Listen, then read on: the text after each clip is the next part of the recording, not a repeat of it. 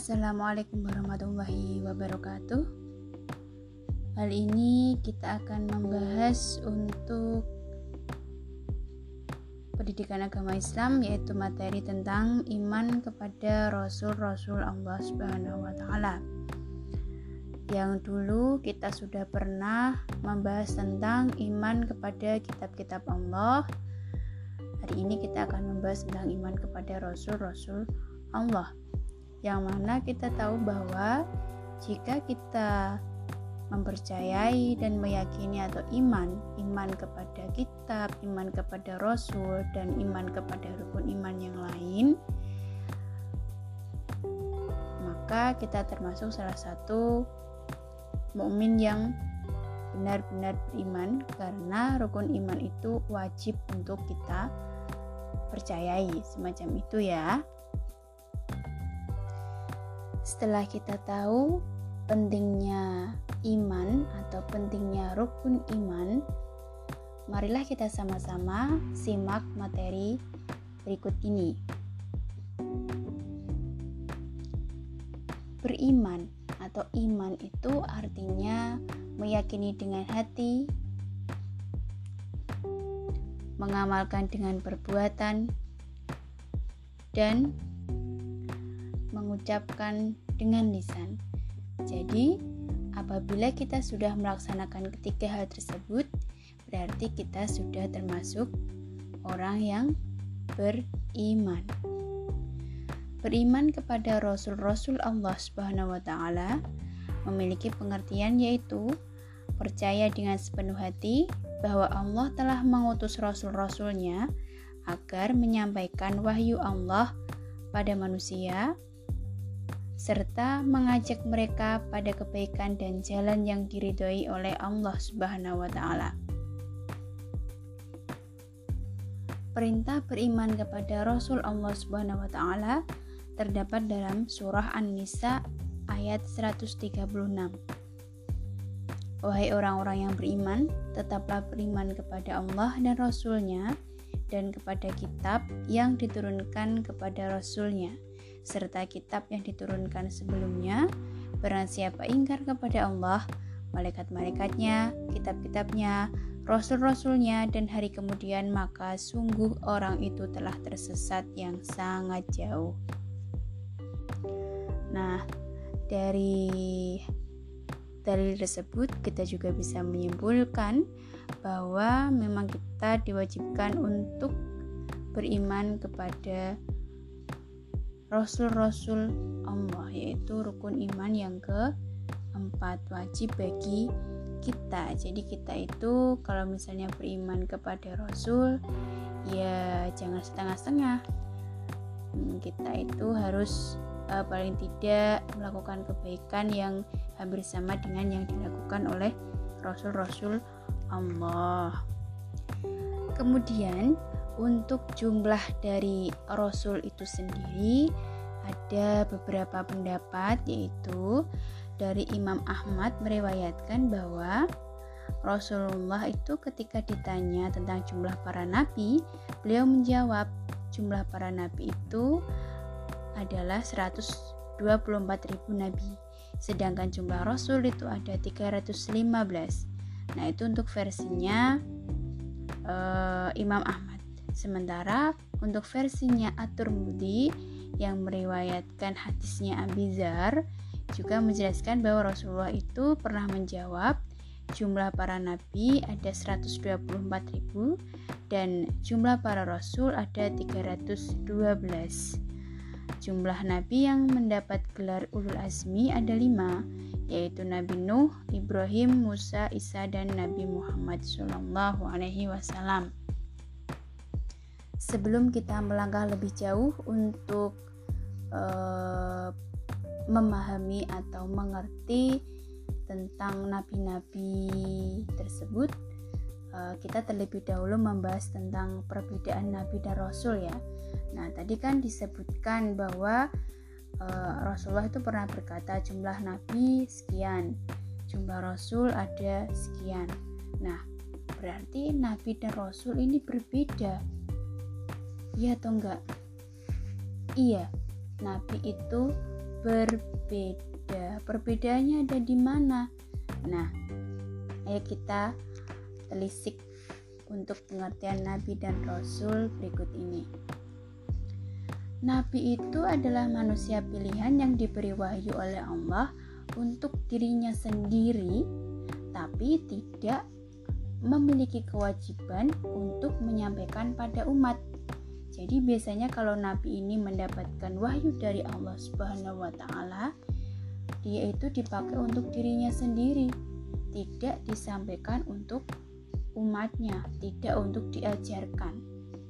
Jadi semacam itu ya, diingat-ingat. Berarti kalau nabi itu untuk dirinya sendiri dan tidak untuk umatnya. Kemudian rasul bagaimana dengan rasul? Rasul ya kebalikannya. Rasul itu manusia pilihan Allah yang diangkat sebagai utusan untuk menyampaikan firman-firmannya, kepada umat manusia agar dijadikan pedoman hidup. Nah, berarti dari sini kita bisa berpikir ya, oh berarti kalau nabi ini untuk dirinya sendiri. Kalau rasul ketika dia mendapatkan wahyu, maka harus disampaikan kepada umatnya.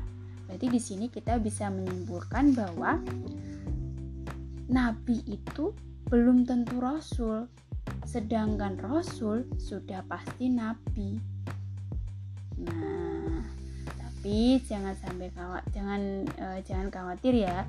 Kita tidak perlu untuk uh, memahami semua jumlah rasul yaitu ada 315 atau 312 tadi yang disampaikan oleh Imam Ahmad dan Atur Muzi. Kita hanya cukup memahami 25 nabi dan rasul. Siapakah itu?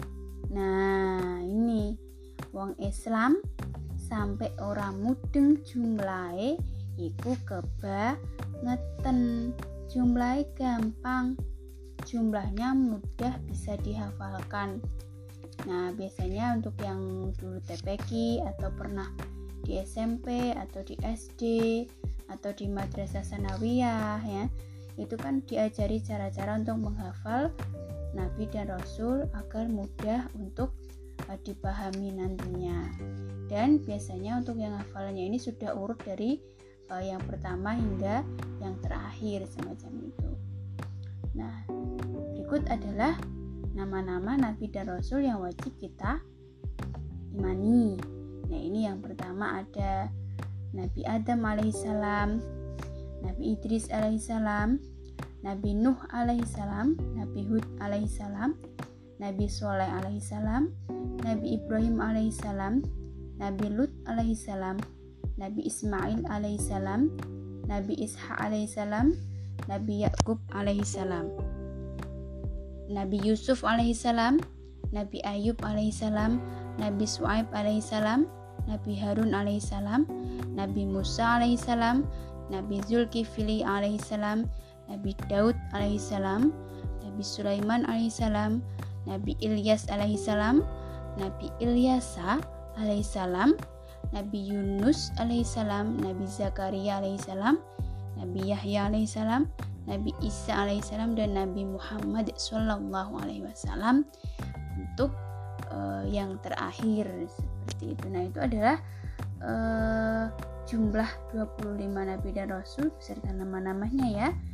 Sampai di sini uh, sudah bisa sudah hafal atau masih mengira-ngira. Nah, sudah sekolah menengah atas maka harus bisa ya paling tidak nanti kalau misalnya punya adik.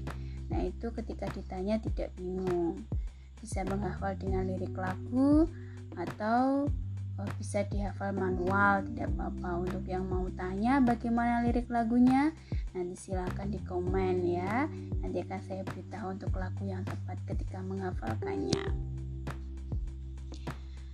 setelah kita mengetahui jumlah nabi dan rasul berserta nama-namanya tadi kira-kira dari benak kalian eh, ada rasa ingin tahu nggak cerita dari masing-masing nabi?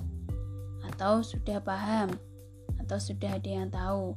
Pasti di sini ada yang sudah tahu ceritanya, ada yang belum tahu ceritanya ya kan?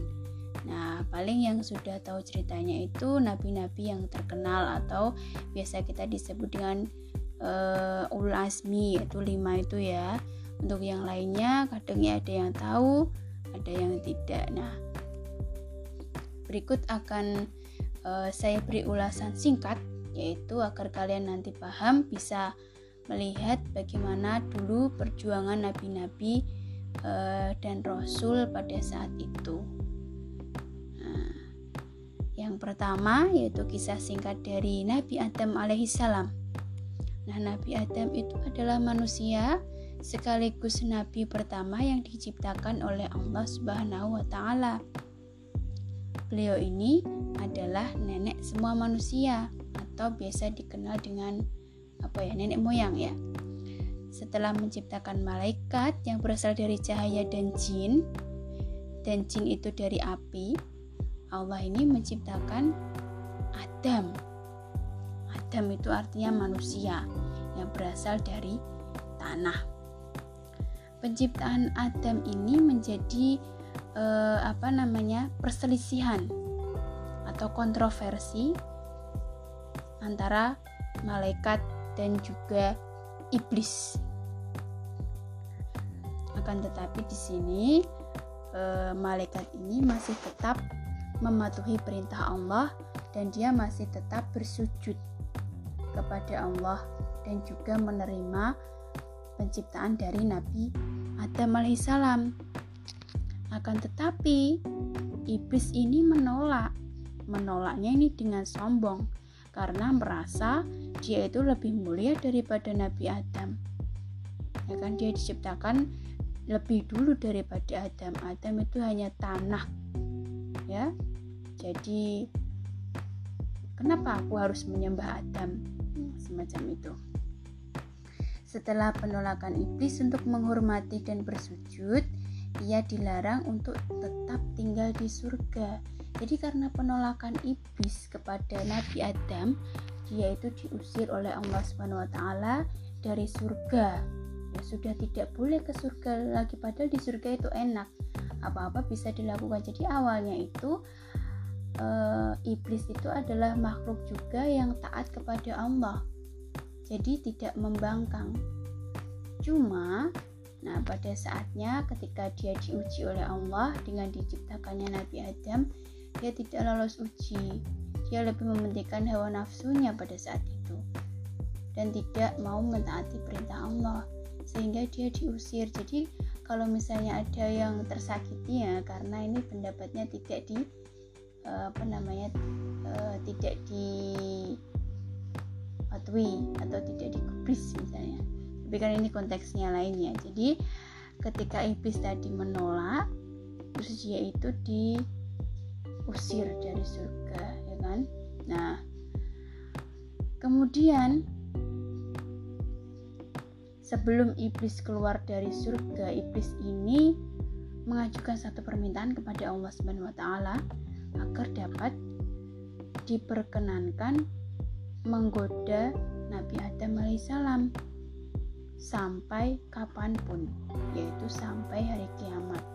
Itulah kenapa biasanya kalau uh, apa ada godaan semacam itu ya tetap ada sampai nanti. Tidak ada satupun manusia yang terlepas dari godaan iblis atau setan. Macam itu. Nah kemudian harapannya pun dikabulkan oleh Allah Subhanahu wa taala lalu dia dikeluarkan dari surga nah ke manakah dia ya dia sekarang ada di bumi ya kan nah setelah beberapa lama hidup di surga Allah kemudian menciptakan seorang wanita. Nah, Adam kan sendirian di sana ya. Yang namanya malaikat kan sudah punya tugasnya sendiri-sendiri di sana. Ya. Jadi kalau Nabi Adam itu e, kiranya hanya senang-senang, terus Allah ini e, merasa kasihan. Nah, kemudian menciptakan seorang wanita untuk hidup di surga yang uh, akan menemani Nabi Adam alaihi salam. Nah, kemudian e, mereka berdua itu dijodohkan dan menjadi istri dari Adam. Nah, mereka bebas menghuni surga dan melakukan apa saja kecuali makan buah huldi. Nah, ini Nabi Adam itu hampir uh, sama kisahnya dengan iblis tadi ya.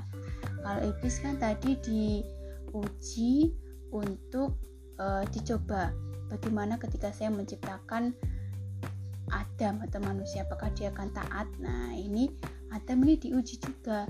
Bagaimana kalau misalnya saya ini memerintahkan Adam untuk tidak memakan buah huldi? Nah, apakah dia akan mentaati atau tidak? Nah, jadi uh, apa namanya Nabi Adam ini dia nah Nabi Adam ini dia awal-awalnya dia lolos uji yaitu tidak memakan buah huldi buah huldi itu uh, buahnya menarik sekali dan tapi tidak tidak disebutkan buahnya itu seperti apa ya. Buahnya itu disebutkan hanya menarik dan ini menggoda. Nah, tapi awal-awalnya Nabi Adam ini uh, bisa tergoda bisa apa ya tidak tergoda semacam itu ya. Tapi karena godaan iblis terus menerus akhirnya dia tergoda. Beliau ini tergoda Nabi Adam Nabi Adam tergoda dan memakan buah huldi sebenarnya di sini buah huldi itu bukan buah beracun bukan. Buah huldi itu buahnya enak dan apa ya dikatakan tidak berbahaya di sini.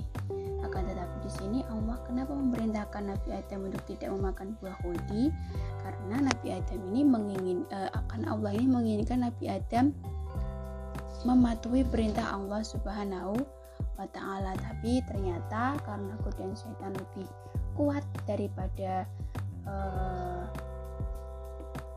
batinnya Nabi Adam sendiri maka Nabi Adam pun diusir oleh Allah Subhanahu wa taala dari surga ya kan? Nah enak-enak di surga ya kan? Seandainya Nabi Adam tidak diusir masih di surga pasti kita sudah di surga ya sekarang ya sudah hidup damai di sana ya bangga nah oke okay. kemudian nah dalam suatu riwayat Nabi Adam ini diturunkan ke bumi oleh Allah Subhanahu wa taala. Nah, Nabi Adam ini diturunkan ke bumi berada di daerah Hindustan atau India. Sementara sementara kok sementara sementara Hawa atau Siti Hawa ini berada di Jeddah atau Arab. Setelah bertahun-tahun berpisah, mereka dipertemukan di Musdalifah atau bukit yang tinggi dulu ya, yang ada di uh, Musdalifah atau biasanya kalau haji itu sering kali ke sana. Nah, awal mula Nabi Adam menghuni bumi itu pada hari Jumat dan pada hari Jumat pula beliau wafat. Nah, di sini ada cerita menariknya. Ketika uh, Nabi Adam ini ingin bertemu dengan Siti Hawa ya ketika Nabi Adam sudah sampai di Arab yaitu posisinya di Musdalifah tadi kan uh, Siti Hawa itu berada di puncak gunung ya kan nah sedangkan Nabi Adam itu berada di bawah di sini Nabi uh, Siti Hawa bukan Nabi Siti Hawa ini atau istrinya Nabi Adam ingin bertemu dengan Nabi Adam dengan cara turun dari gunung. Tapi di sini keromantisan dari Nabi Adam ini dibuktikan bahwa dia melarang Siti Hawa untuk turun. Lalu beliau yang naik ke atas untuk bertemu dengan Siti Hawa. Nah sampai sini mereka sudah dipertemukan dan hidup bahagia semacam itu ya. Sampai ada anak cucunya sampai kita sekarang. Selanjutnya yaitu Nabi Idris. Nah, Nabi Idris ini adalah nabi yang paling awal dapat membaca dan menulis. Selain mahir dalam membaca dan menulis, Beliau juga ahli dalam ilmu perbintangan, ilmu hitung, dan yang paling terkenal adalah beliau pandai menjahit dan menggunting pakaian serta pandai eh, apa namanya merancak kuda. Beliau adalah nabi yang pertama kali memerangi orang-orang kafir kepada Allah Subhanahu wa taala. Nabi Idris ini terkenal sebagai orang yang solih dan sabar sehingga Allah meninggikan derajatnya sebagaimana kita ketahui bahwa Allah sangat menyayangi orang-orang yang solih dan sabar dan membenci orang-orang yang durhaka kepadanya. Nah ini ada cerita sebentar ya yaitu dulu itu Nabi Idris memiliki kaum ya nah ini Nabi Idris itu dihina saat dihina dan diejek oleh kaum ketika berdakwah. Nah yaitu kaumnya ini mengajak Nabi Idris dengan dengan meminta Nabi Idris untuk e, mencoba membuktikan bagaimana penampakan dari surga itu. Bagaimana dari penampakan surga? Nanti kalau misalnya Nabi Idris sudah bisa menjelaskan surga bagaimana baru kemudian uh, penduduknya ini akan percaya dengan Nabi Idris atau umatnya tadi ya. Nah, ketika Nabi Idris diuji demikian, maka Allah ini langsung bertindak. Itu Nabi Idris itu dimin uh, diberikan apa namanya ini keistimewaan untuk bisa melihat surga ya. Untuk bisa melihat surga, lalu Nabi Idris ini pergi ke surga. Ketika sudah di surga, Nabi Idris terpana dengan isi dari surga yang sangat menakjubkan, lebih dari kenikmatan yang ada di dunia. Nah, ketika beliau sudah masuk surga, beliau menjadi lupa akan kaumnya dan beliau menjadi enggan untuk kembali kepada kaumnya. Jadi beliau malah menetap di surga, teman-teman. Jadi penduduknya atau umatnya tadi ya uh, apa namanya baru percaya bahwa surga itu memang ada dan keindahannya itu sampai membuat Nabi Idris itu lupa akan dunia semacam itu. Nah itu ada cerita yang unik ya dari Nabi Idris alaihissalam. Nah itu versinya Nabi Idris. Untuk versi cerita nabi-nabi yang selanjutnya akan saya sampaikan di link yang berbeda di episode kedua oke? Okay? tetap tetap stay tune ya untuk mendengarkan cerita ini. Jangan sampai kalian tertidur. Nanti kalau ketiduran malah tidak bisa uh, memahami makna yang sebenarnya. Terima kasih. Kita lanjut ke episode kedua